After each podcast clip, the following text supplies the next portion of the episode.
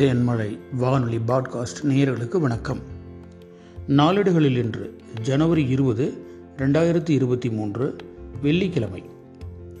நாளிடுகள் வெளியிட்டுள்ள முக்கிய செய்திகளுடைய சுருக்கத்தை இப்போது பார்க்கலாம். உயர் நீதிமன்றங்களுக்கு இருபது நீதிபதிகள் கொண்ட பட்டியலை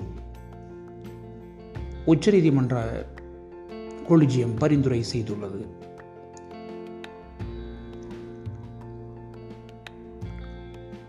தமிழ்நாடு ஆளுநர் அவர்களை அவதூறாக பேசியதாக திராவிட முன்னேற்றக் கழகத்தினுடைய பேச்சாளர் மீது மான நஷ்ட வழக்கு தமிழக ஆளுநர் தொடங்கினார்.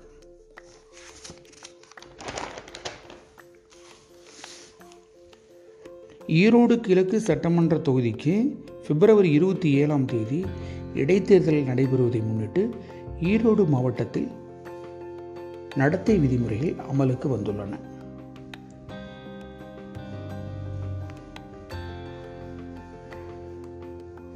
தமிழ்நாட்டில் நானூறு விளையாட்டு பள்ளிகள் அரசனுடைய அனுமதி பெறாமல் இயங்கி வருவதாக கல்வித்துறை எச்சரித்துள்ளது.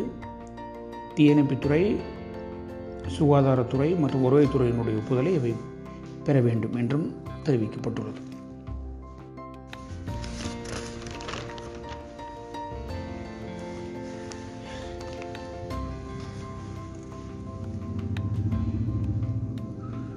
ரெண்டாயிரத்தி இருபத்தி ரெண்டாம் ஆண்டில் நாமக்கல் மாவட்டத்தில் நூற்றி அறுபத்தி ஐந்து குழந்தை திருமணங்கள் தடுக்கப்பட்டுள்ளதாக சமூக நலத்துறை அமைச்சர் கீதா ஜீவன் தெரிவித்துள்ளார்.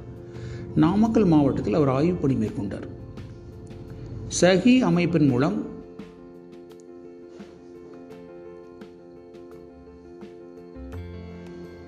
ஐநூற்று எழுபத்தி நான்கு வழக்குகள் தீர்த்து வைத்து வைக்கப்பட்டுள்ளதாகவும் சமூக நலத்துறை அமைச்சர் தெரிவித்தார்.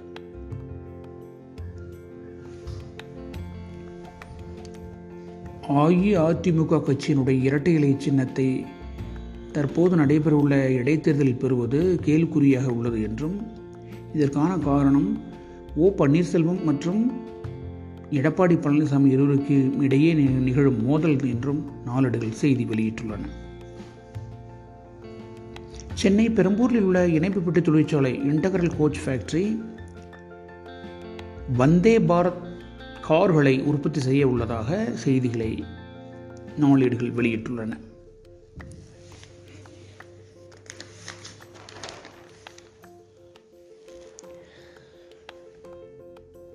பிரதமர் நரேந்திர மோடி எழுபத்தி ஓராயிரம் பேர்களுக்கு பணி நியமன ஆணைகளை வழங்க உள்ளதாக நாளிடுகள் செய்தி வெளியிட்டுள்ளன.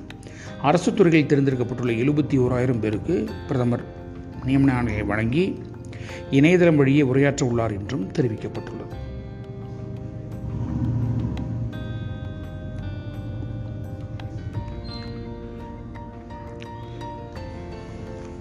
தன்பாலின ஈர்ப்பாளராக உள்ள வழக்கறிஞரை உயர்நீதிமன்ற நீதியாக நியமிப்பதில் தடை ஏதும் இல்லை எனவும் அவருக்கு எதிராக கிளம்பும் எதிர்ப்புகளை தள்ளுபடி செய்தும் உச்சநீதிமன்றம் அறிவுறுத்தியுள்ளது.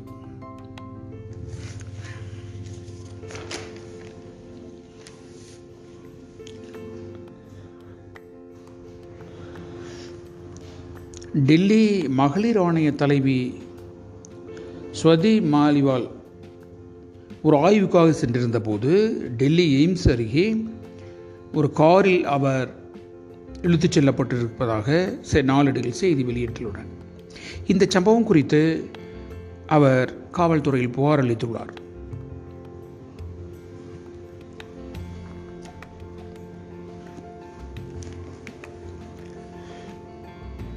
தமிழ்நாடு பாஜக தலைவர் அண்ணாமலை விமானத்தின் அவசரகால கதவை எம்பி தேஜஸ்வி சூர்யா திறக்கவில்லை என்றும் அதற்கு அருகில் அமர்ந்திருந்தவர் அதன் மேல் கையை வைத்தார். அது லேசாக திறந்தது என்றும் ஒரு கருத்தை வெளியிட்டுள்ளார். அவற்றை நாளேடுகள் இன்றைய நாளேடுகள் வெளியிட்டுள்ளன. சூர்யா கதவை எமர்ஜென்சி கதவை திறக்கவில்லை என்று அண்ணாமலை கூறியுள்ளார்.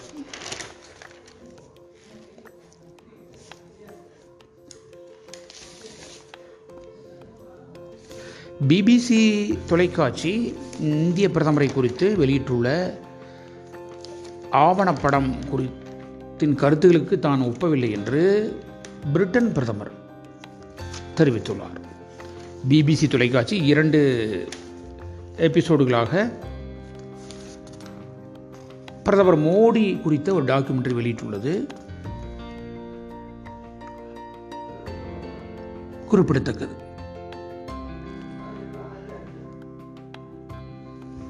கோத்ரா எரிப்புச் சம்பவத்தில் ஆயிரம் பேர் எரித்து கொல்லப்பட்ட நிகழ்வு தொடர்பாக பிபிசி ஆய்வு மேற்கொண்டு இந்த ஆவணப்படத்தை வெளியிட்டுள்ளது குறிப்பிடத்தக்கது.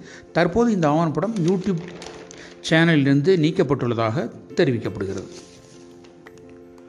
நீங்கள் கேட்டு ரசித்தது நாளடுகளில் இன்று. வணக்கம்.